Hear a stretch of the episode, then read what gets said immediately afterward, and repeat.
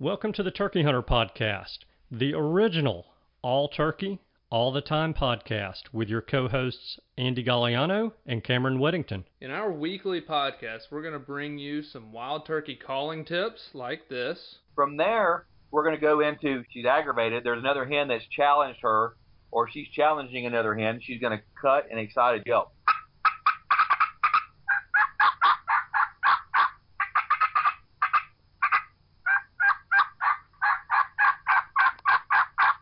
Advice from old pro turkey hunters like this. the turkeys typically don't like, I think, more times than not, to travel in an easterly direction into the sun first thing in the morning, especially after he gets up. It's a blinding thing. It, it it's just like you. It's hard for you to see into the sun. Mm-hmm. So if I have a choice, I'm going to try to make it so that I'm going to be on the west side in the morning, east side in the afternoon of a turkey. Exciting live hunts like this. Holy crap, that coming.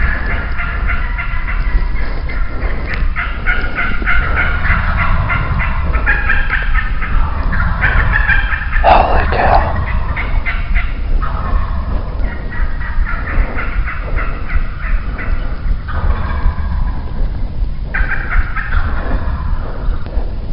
Oh god.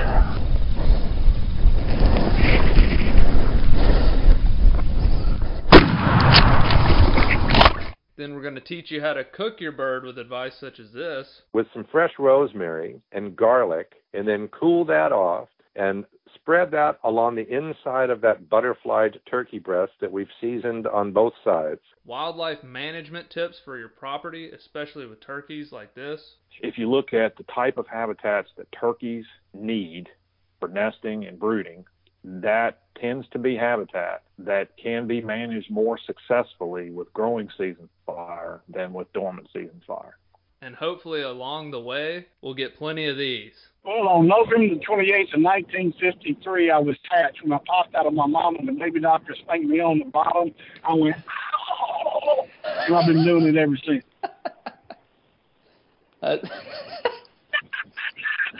I like that. Thank you for tuning in. And now, for this week's show. Hello, and welcome back to this week's episode of the Turkey Hunter Podcast. You are listening to episode number 451, and I am your co host and the guy who, well, has a couple of different things. Number one, whacked some more gray mourning doves and white winged doves this past weekend, and the guy who is fired up about something big. B I G, big, Cameron. It's pretty cool. I've never killed a white winged dove. Are those common in Alabama? They are getting to be much more common in South Alabama. Huh. So that was kind of cool, and they're they're big. I mean, it's like you pull the breast out of one of those things, and you're like, "Dang, man, we're having turkey tonight." Yeah. Okay, sure maybe not that pigeons, big. Right? Maybe not that big, but they're big enough when they're flying that I can hit them. So that's exciting. I'll take it. More size on the flight is definitely helpful. Yeah. But I, I'm your co-host, and I'm the guy who's about to go catch some rays for about four. Nice. You going Yeah. to Flow Rida? Yeah, we're headed down to Florida, going to Rosemary Beach, and it's gonna be a fun time. It's my wife, myself, we're taking Josie, and then three other couples who also have.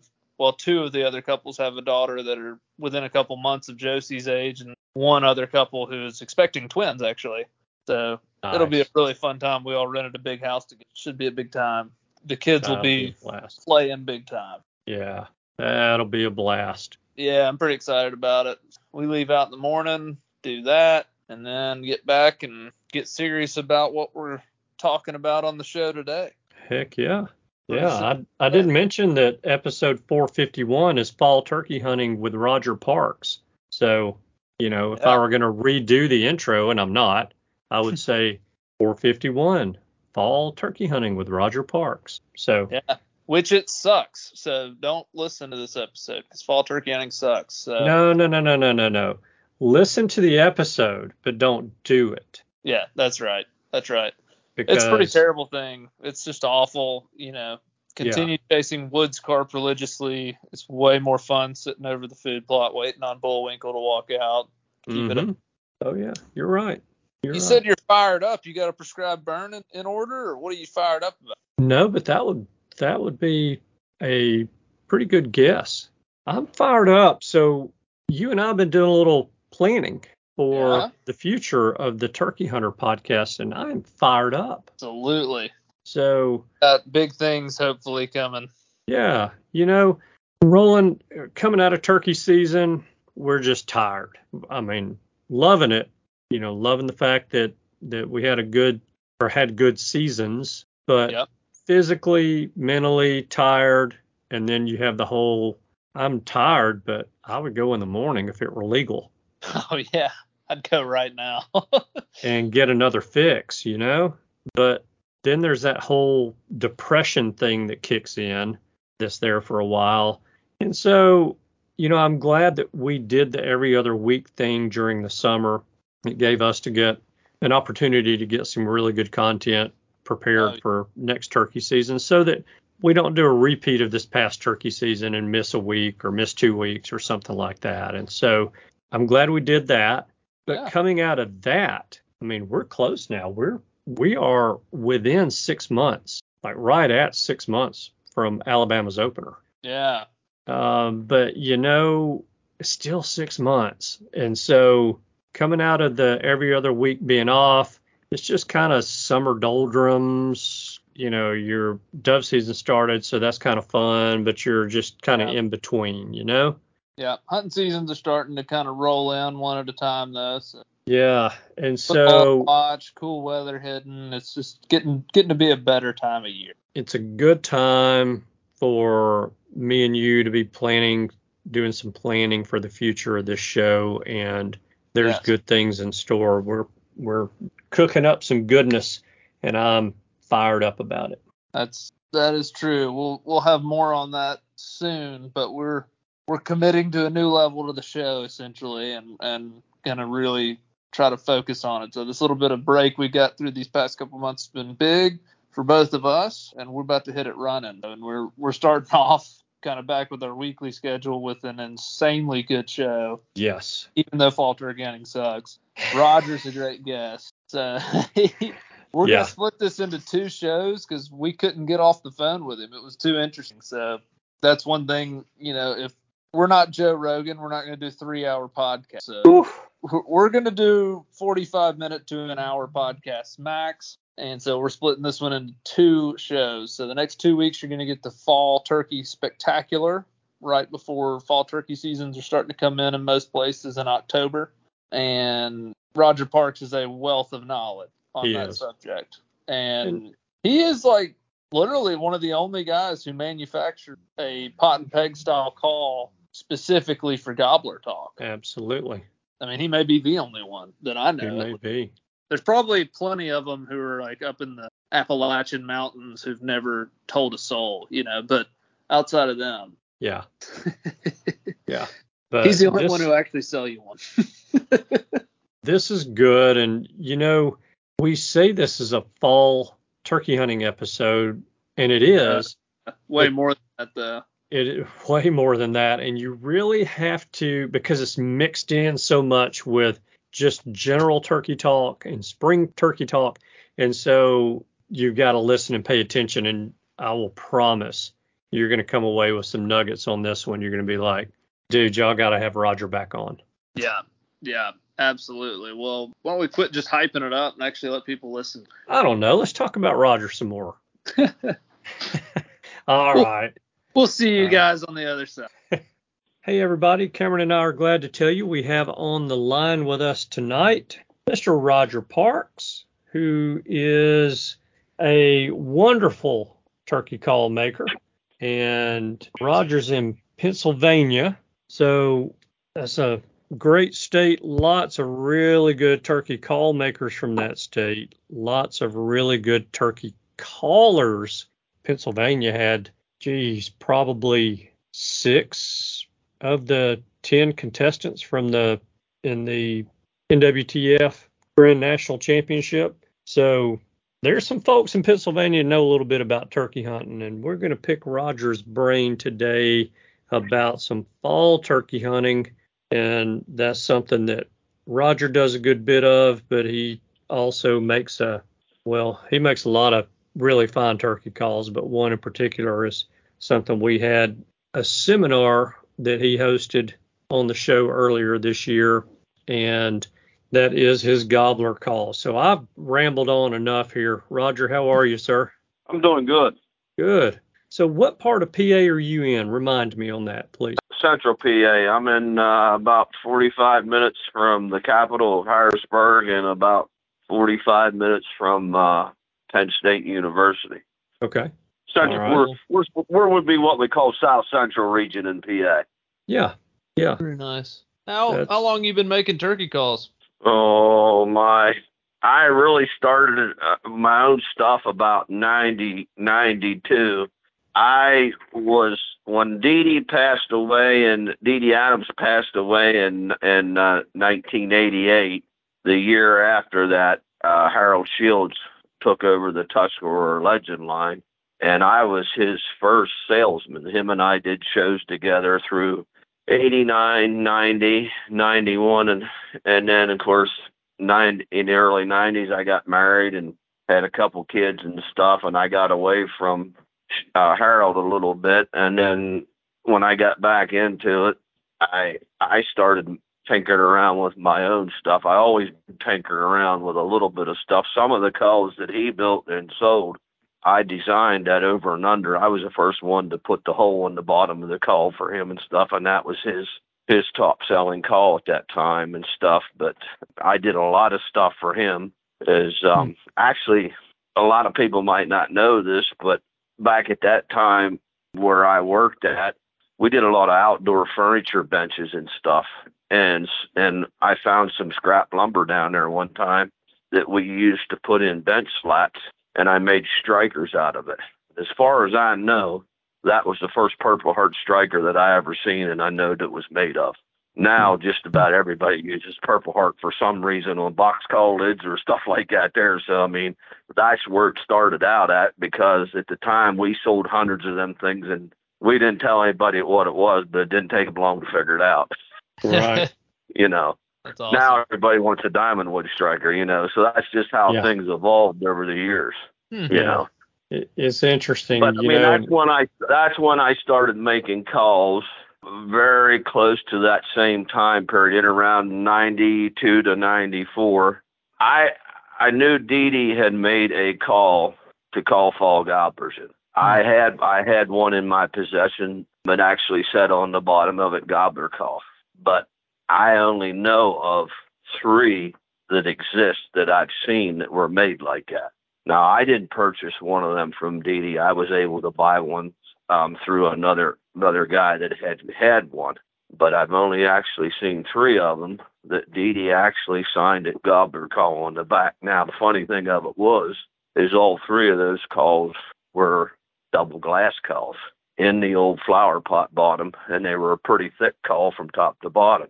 Hmm. When I started doing that Gobbler call, I did 10 versions, glass and slate. And when I narrowed it down to my final three calls, all three of them were slate. I could not get a glass to work.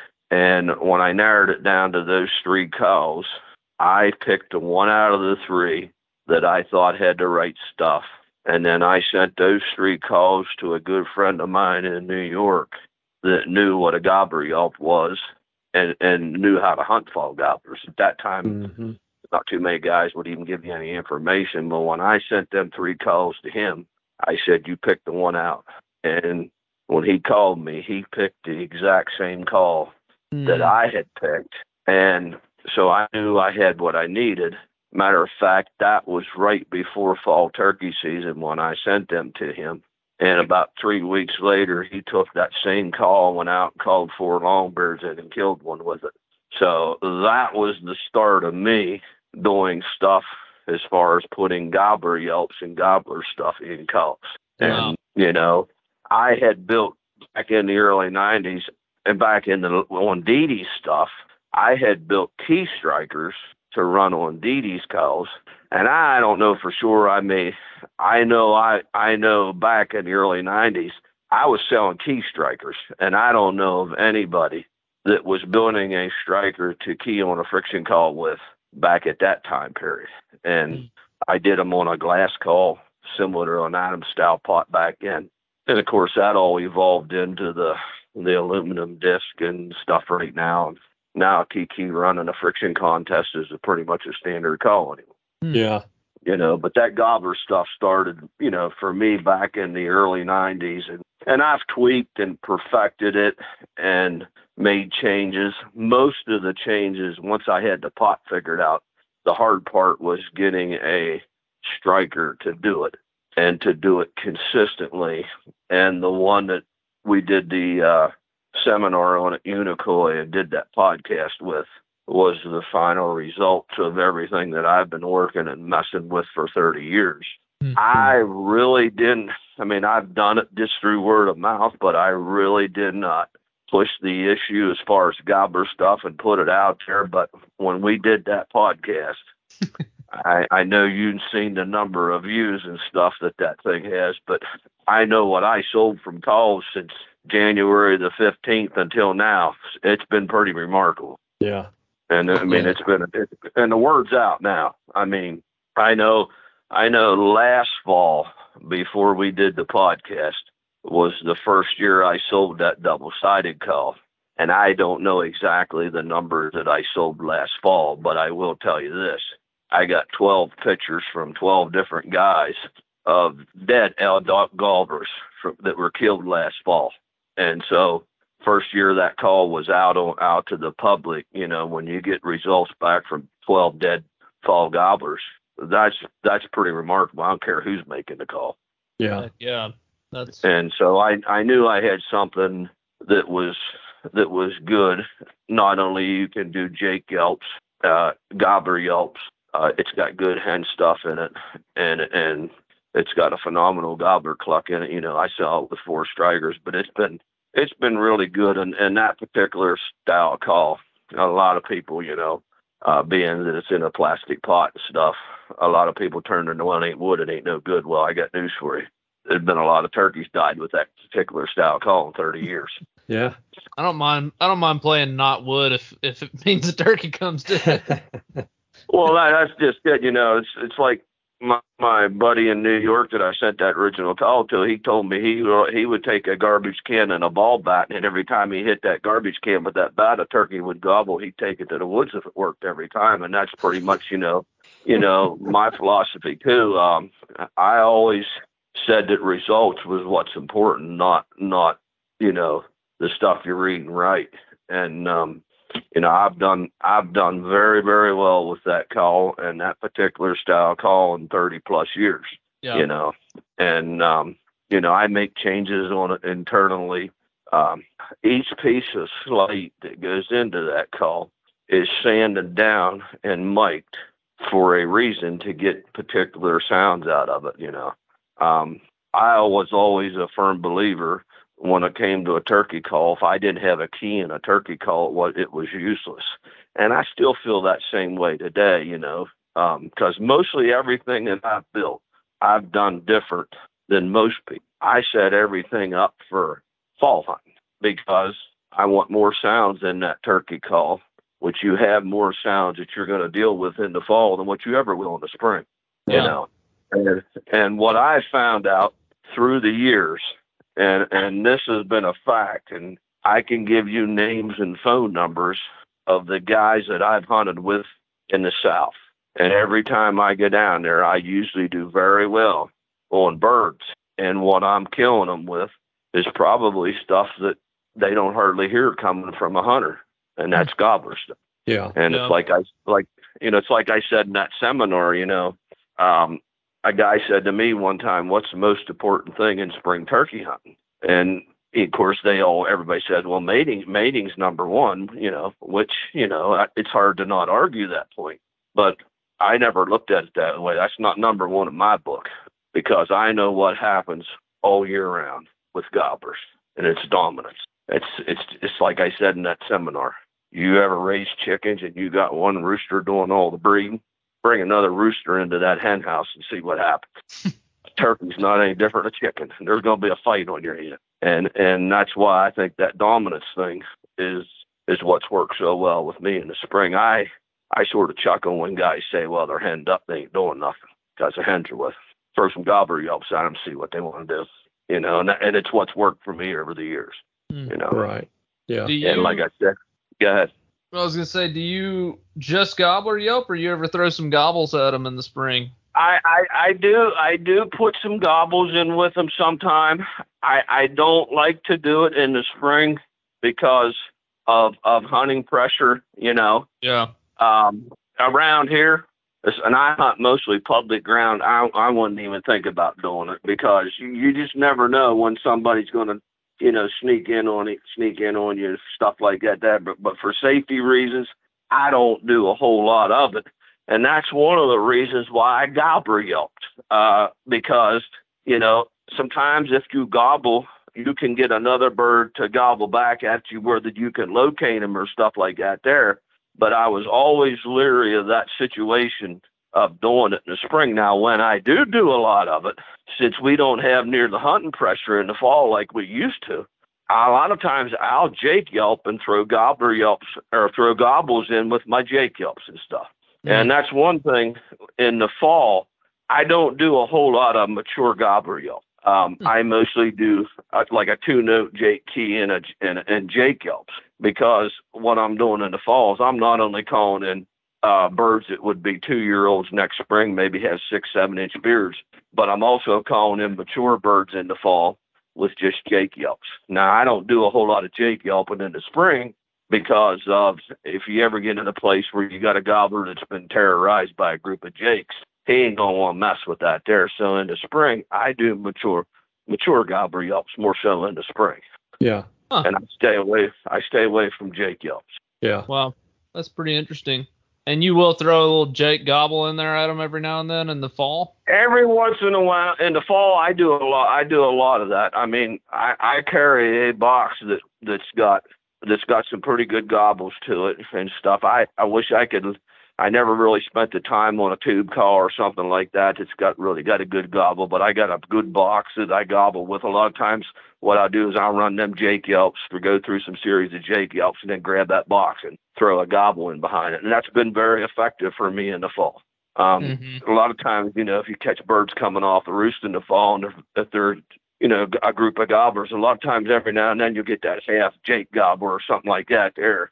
And that's, like I said, that's very effective in the fall. But like I said, I stay away from doing any kind of gobbling in the spring just for, just for safety reasons. Yeah, that's a good good point.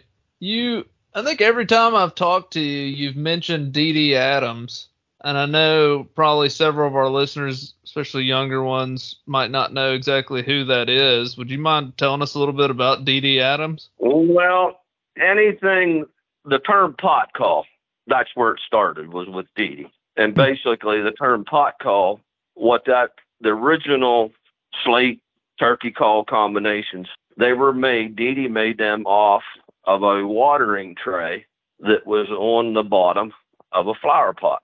And those were detachable back in the 80s and early 90s. Now you find them black plastic ones that are molded, but that watering tray would unscrew from the bottom of them flower pots, and then he would put them on the lathe and cut them down to put his top slate or glass in.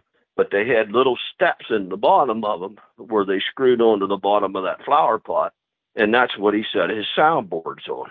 And you know, he was a he was the first one to put a soundboard in a turkey call. So basically, what we have today, everybody has copied off of that design. I don't care who you are. If you're building a double, you're putting a call with soundboard in it.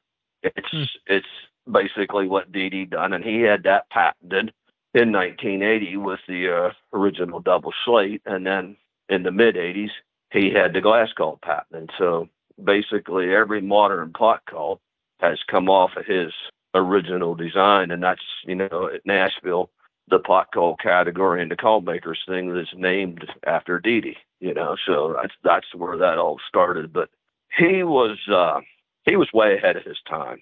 Um guys that are laminating strikers and stuff now. I got laminated strikers that he done in the 80s. Um, you know, uh, he was really big. I mean, he was the first guy I ever know that I ever seen that put shotguns on us or put scopes on the shotguns. Uh, he was pretty up on shotguns and ballistics of what shotguns would do back at that time per- period. And a lot of things that he done back then, guys are just figuring out right now.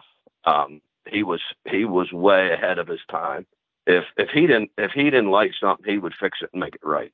He was an innovator when it come to to stuff like that there. And like I said, I learned a lot from um mm. wouldn't tell me a whole lot about fall gobblers and stuff because most of those guys at that time period were tight lipped about anything when it come to that because they didn't want anybody else in the woods.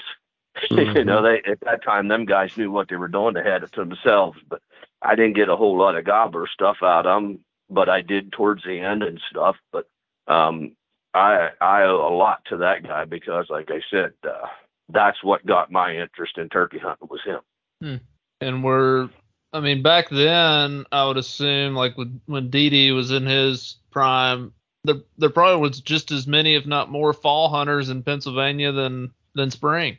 Oh my goodness! I mean, back at that time when I started on opening day, uh, that was the only thing that come in. It was, you know, our bow season ended October, the last Saturday in October. So the following Saturday was the first day of turkey season. Small game came in at the same time, but there were still quite a few guys that hunted small game, but turkey hunting was. But I can remember going down dirt roads. We never hunted the first day.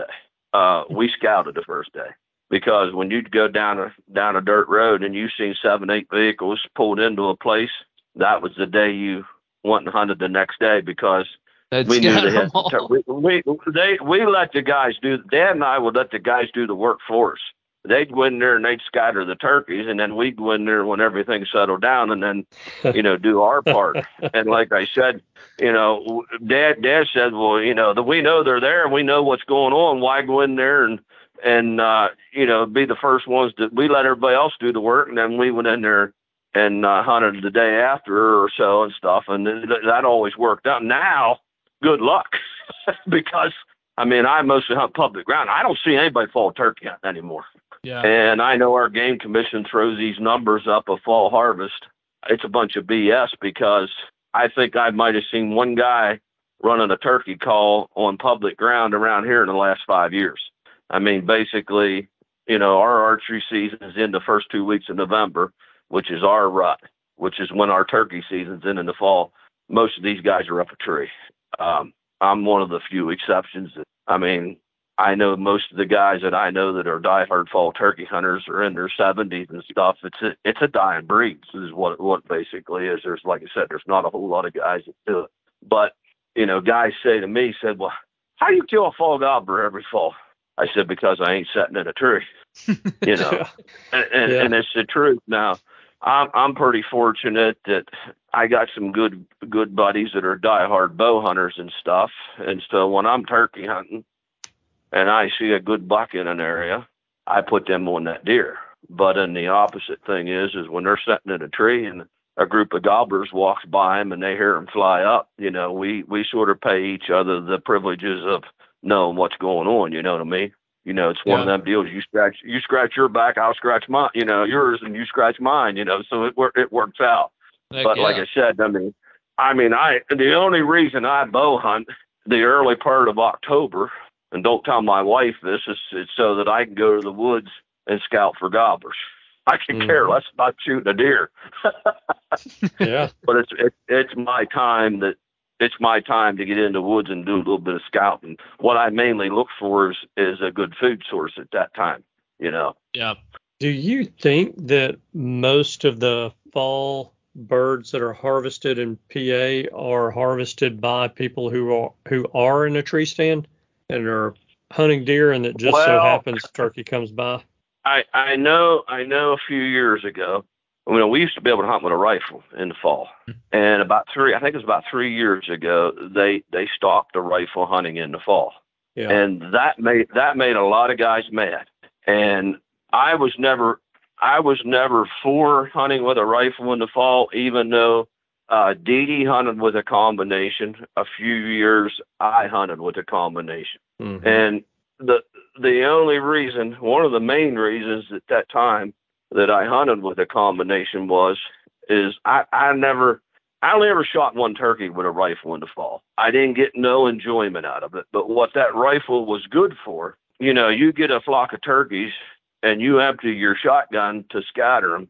A lot of times you don't get a good break. You know, so, hmm. you know, you just you just didn't, never knew what you were going to get when you shot that shotgun in the air three times.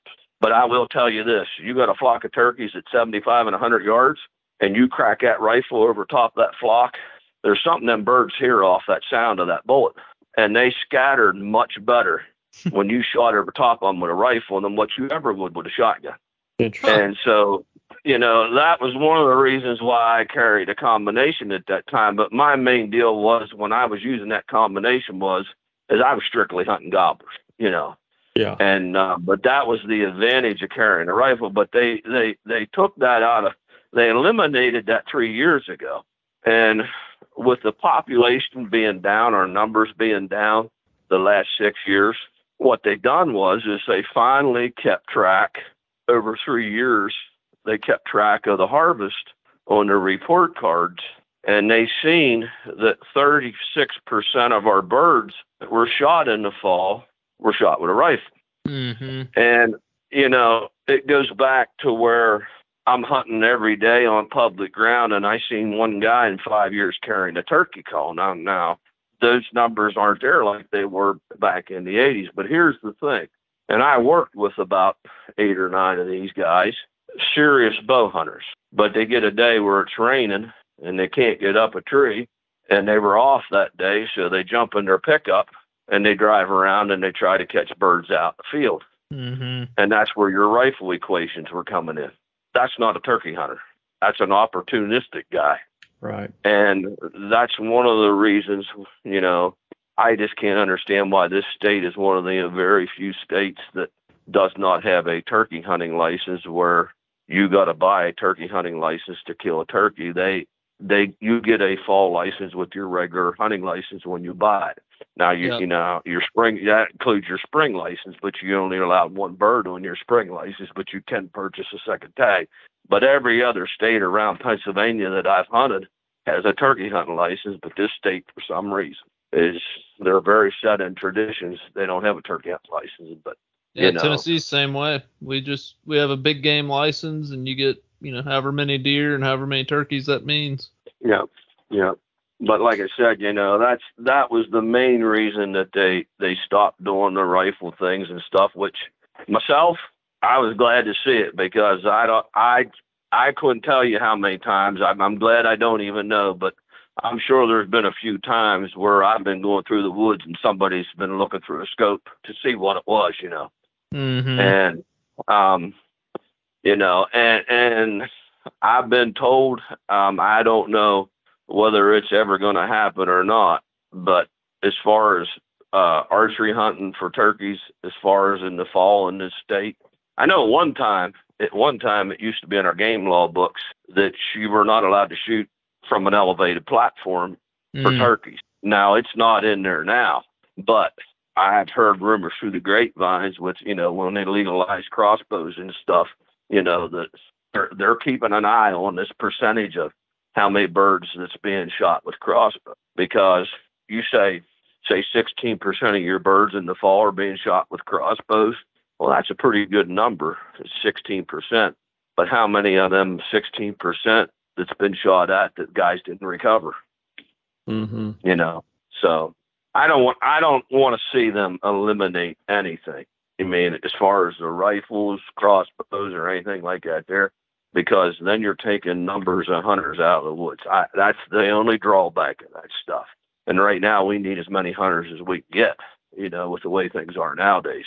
But I was I was not upset that they eliminated the rifles around here in the fall. You know.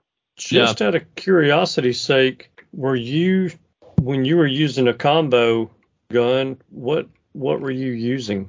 Was it Savage? Actually, what well, actually, what got me in started on them was was Dee Dee had a Drillings, a three barrel, Yep. double twelve, with a with a 30-30, and Nice. that's what he hunted fall turkeys with. And I was able to buy that gun from him. I Oh, I have his original drillings, Awesome. and um, I hunted with it for about five years. And every turkey I shot with it, um, I shot with a shotgun, and it had a it had a hammer, a lever on the one side of it that you would push down to to set the rifle barrel, and there was a little pin that popped up. Is that that was your indicator to know that that uh, that you had it on rifle? And right. I, I mean, I remember this day like it was yesterday, but it was pretty cold that morning. It was in the teens, and I never had any trouble with that gun. And I called a flock in, and there were some gobblers in it.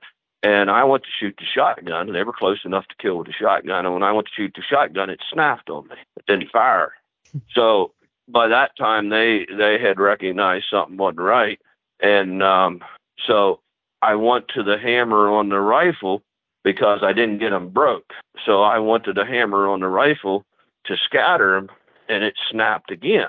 Hmm. And I'm thinking, well, it ended up I didn't get nothing.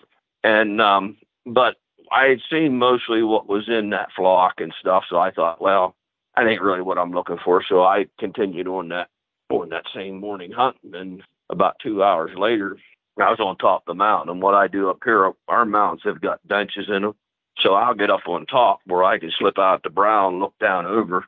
And a lot of times you'll catch them turkeys on them benches. Well, when I popped out over, there was a big old longbeard down there about 75 yards, too far for the shotgun.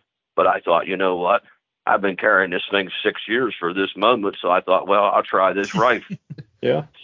so I leaned up there, and when that thing went off, the turkey flew off the side of the mountain, and I never touched him. And I mean, I don't usually, I don't usually miss a shot like that there. But after I shot, there was a big tree blowed down down there, still had the leaves on it.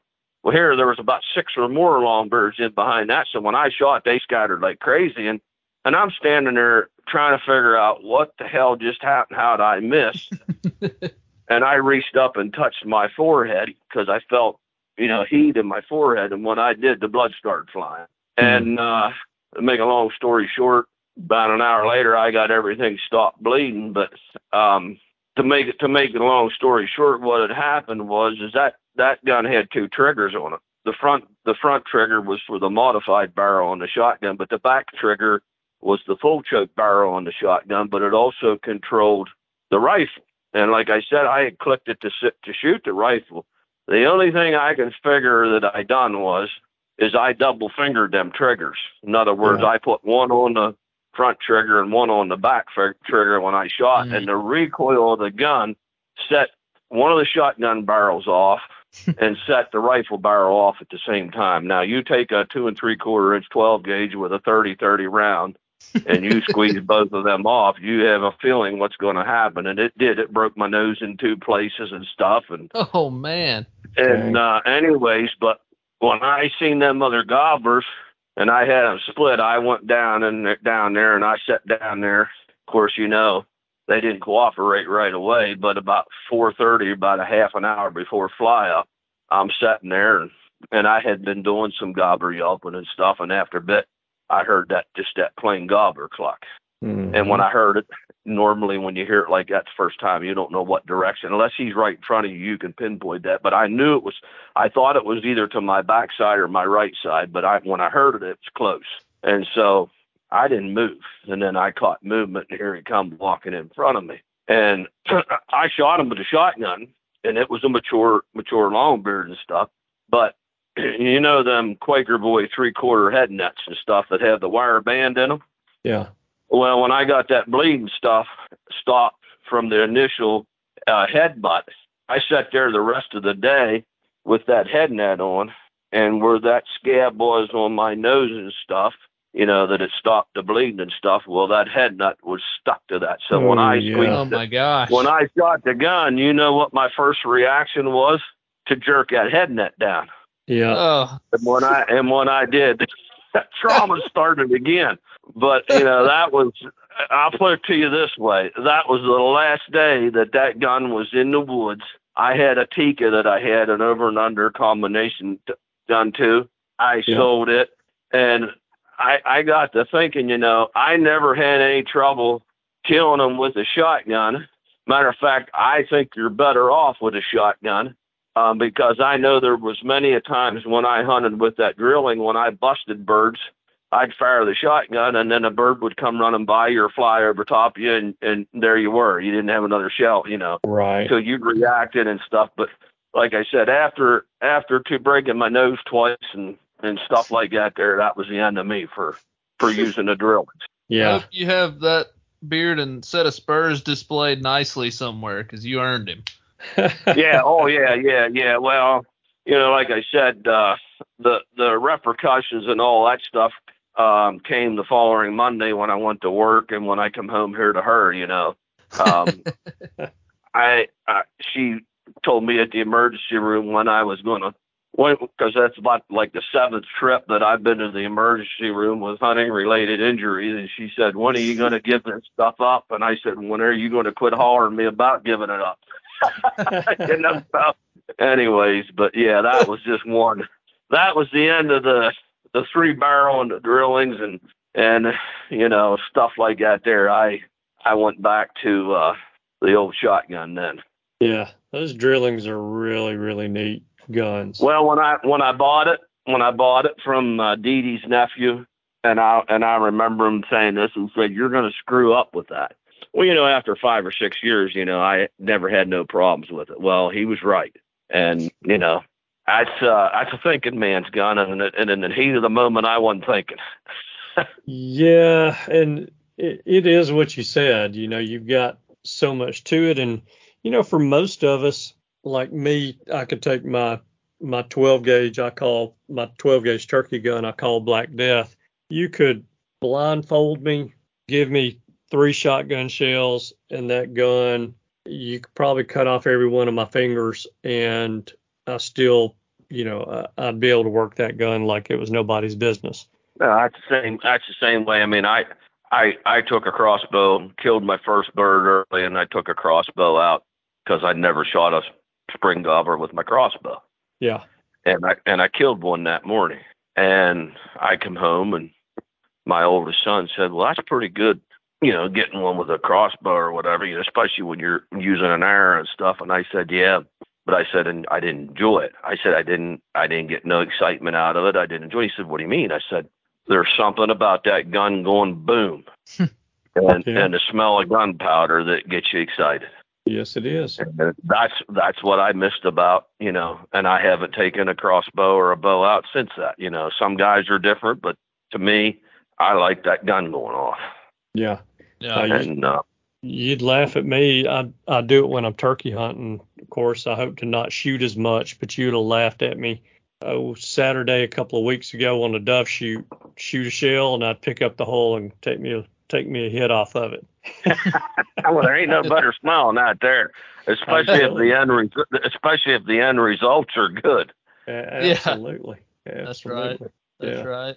You were So- telling me on the phone the other day a little tip about some beech nuts for the year. You care to share that? Well, well, from what I was told by another hunting buddy of mine, he said there's beech nuts this year, and I think the last we had some was about three years ago. But you don't get them. You don't get them every year. Mostly, you're lucky to get them once every five years. And from what I've read on them, biologists and stuff don't know why they don't produce every year. It's it's an unknown fact, you know, where where you only get them once every five years. But if you get a beech nut, and you know where there's beech nuts now, New York State has got thick stands of beech. Northern part of PA does. Around here, you got beeches here and there, but they're more spread out more. But if you got beech nuts, you're gonna find turkeys there. That they love them things. I've seen turkeys go across pick cornfields in New York State that had corn laying on the ground. Now, granted, they'll pick up, they'll pick as they're going through it, but Mhm. if they're heading to a stand of beech, they'll totally, you know, they'll almost ignore that cornfield. And once you, once they get in on that beech, they won't leave that beech until it's going. I mean, it, it is a high, high. I don't know of anything that they like better than beech nuts.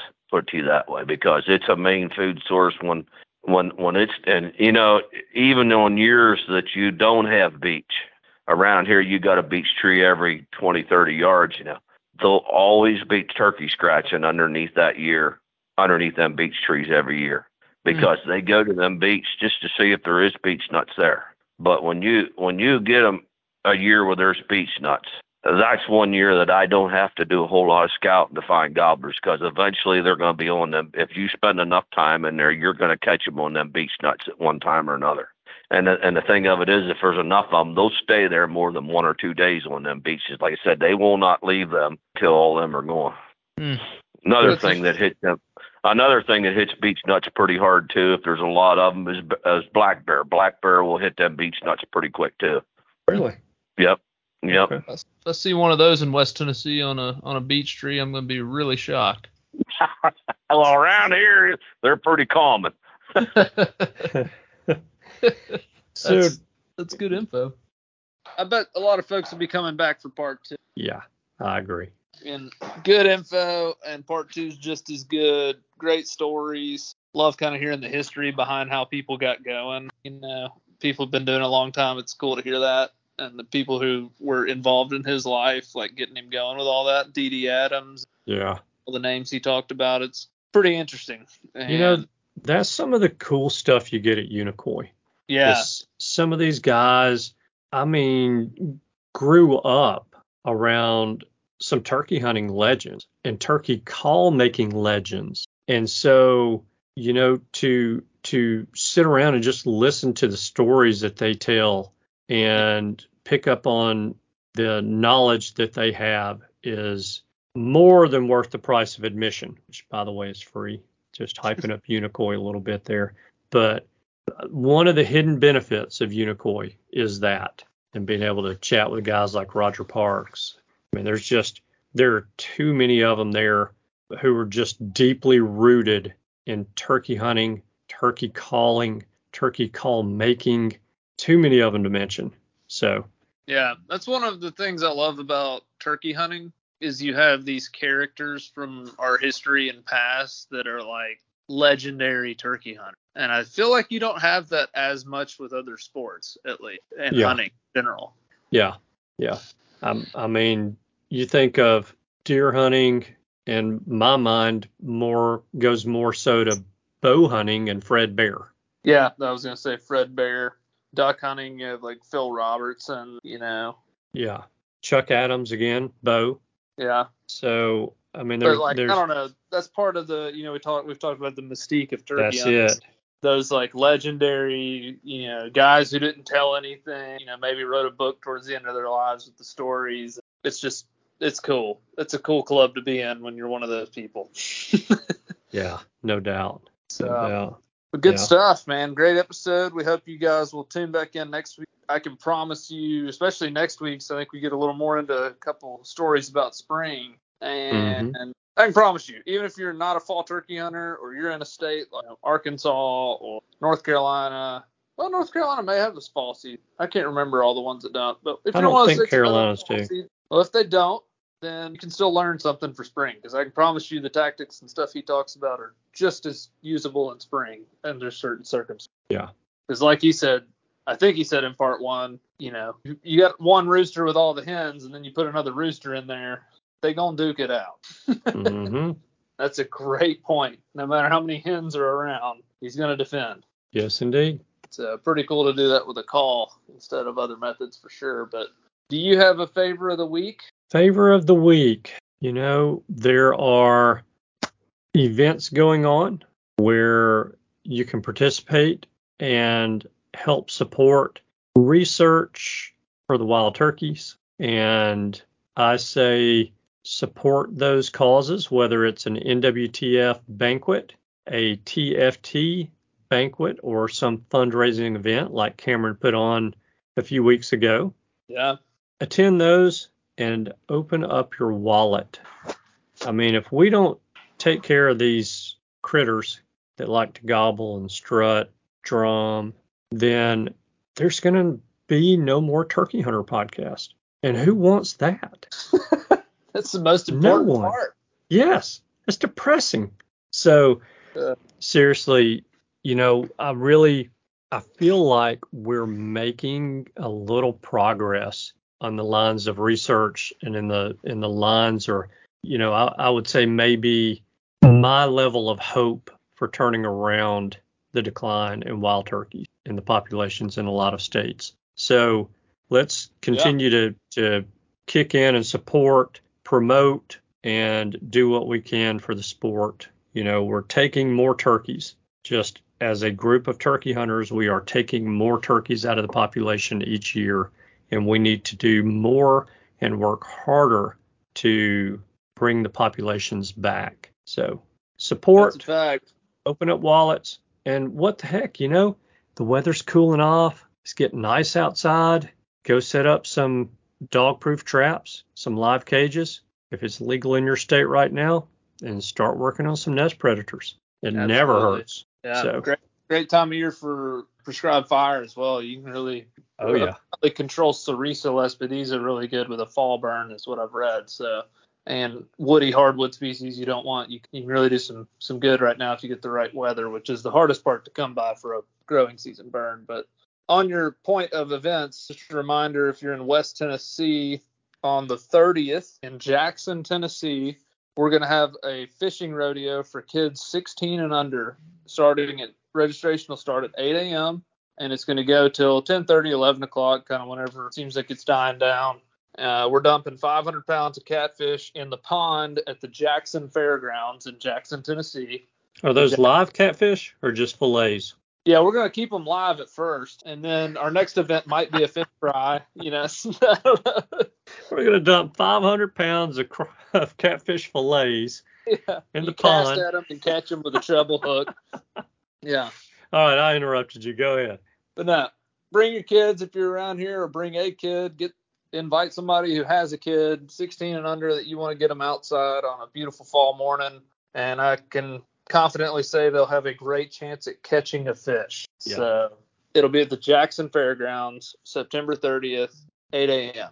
That'll be that'll be a lot of fun. Absolutely. Well, that's all I got. I think that was a great favor of the week, and appreciate you guys listening. Hope y'all join us for part two next week. I don't think you'll want to miss it. I look forward to listening to it myself. So see y'all next week.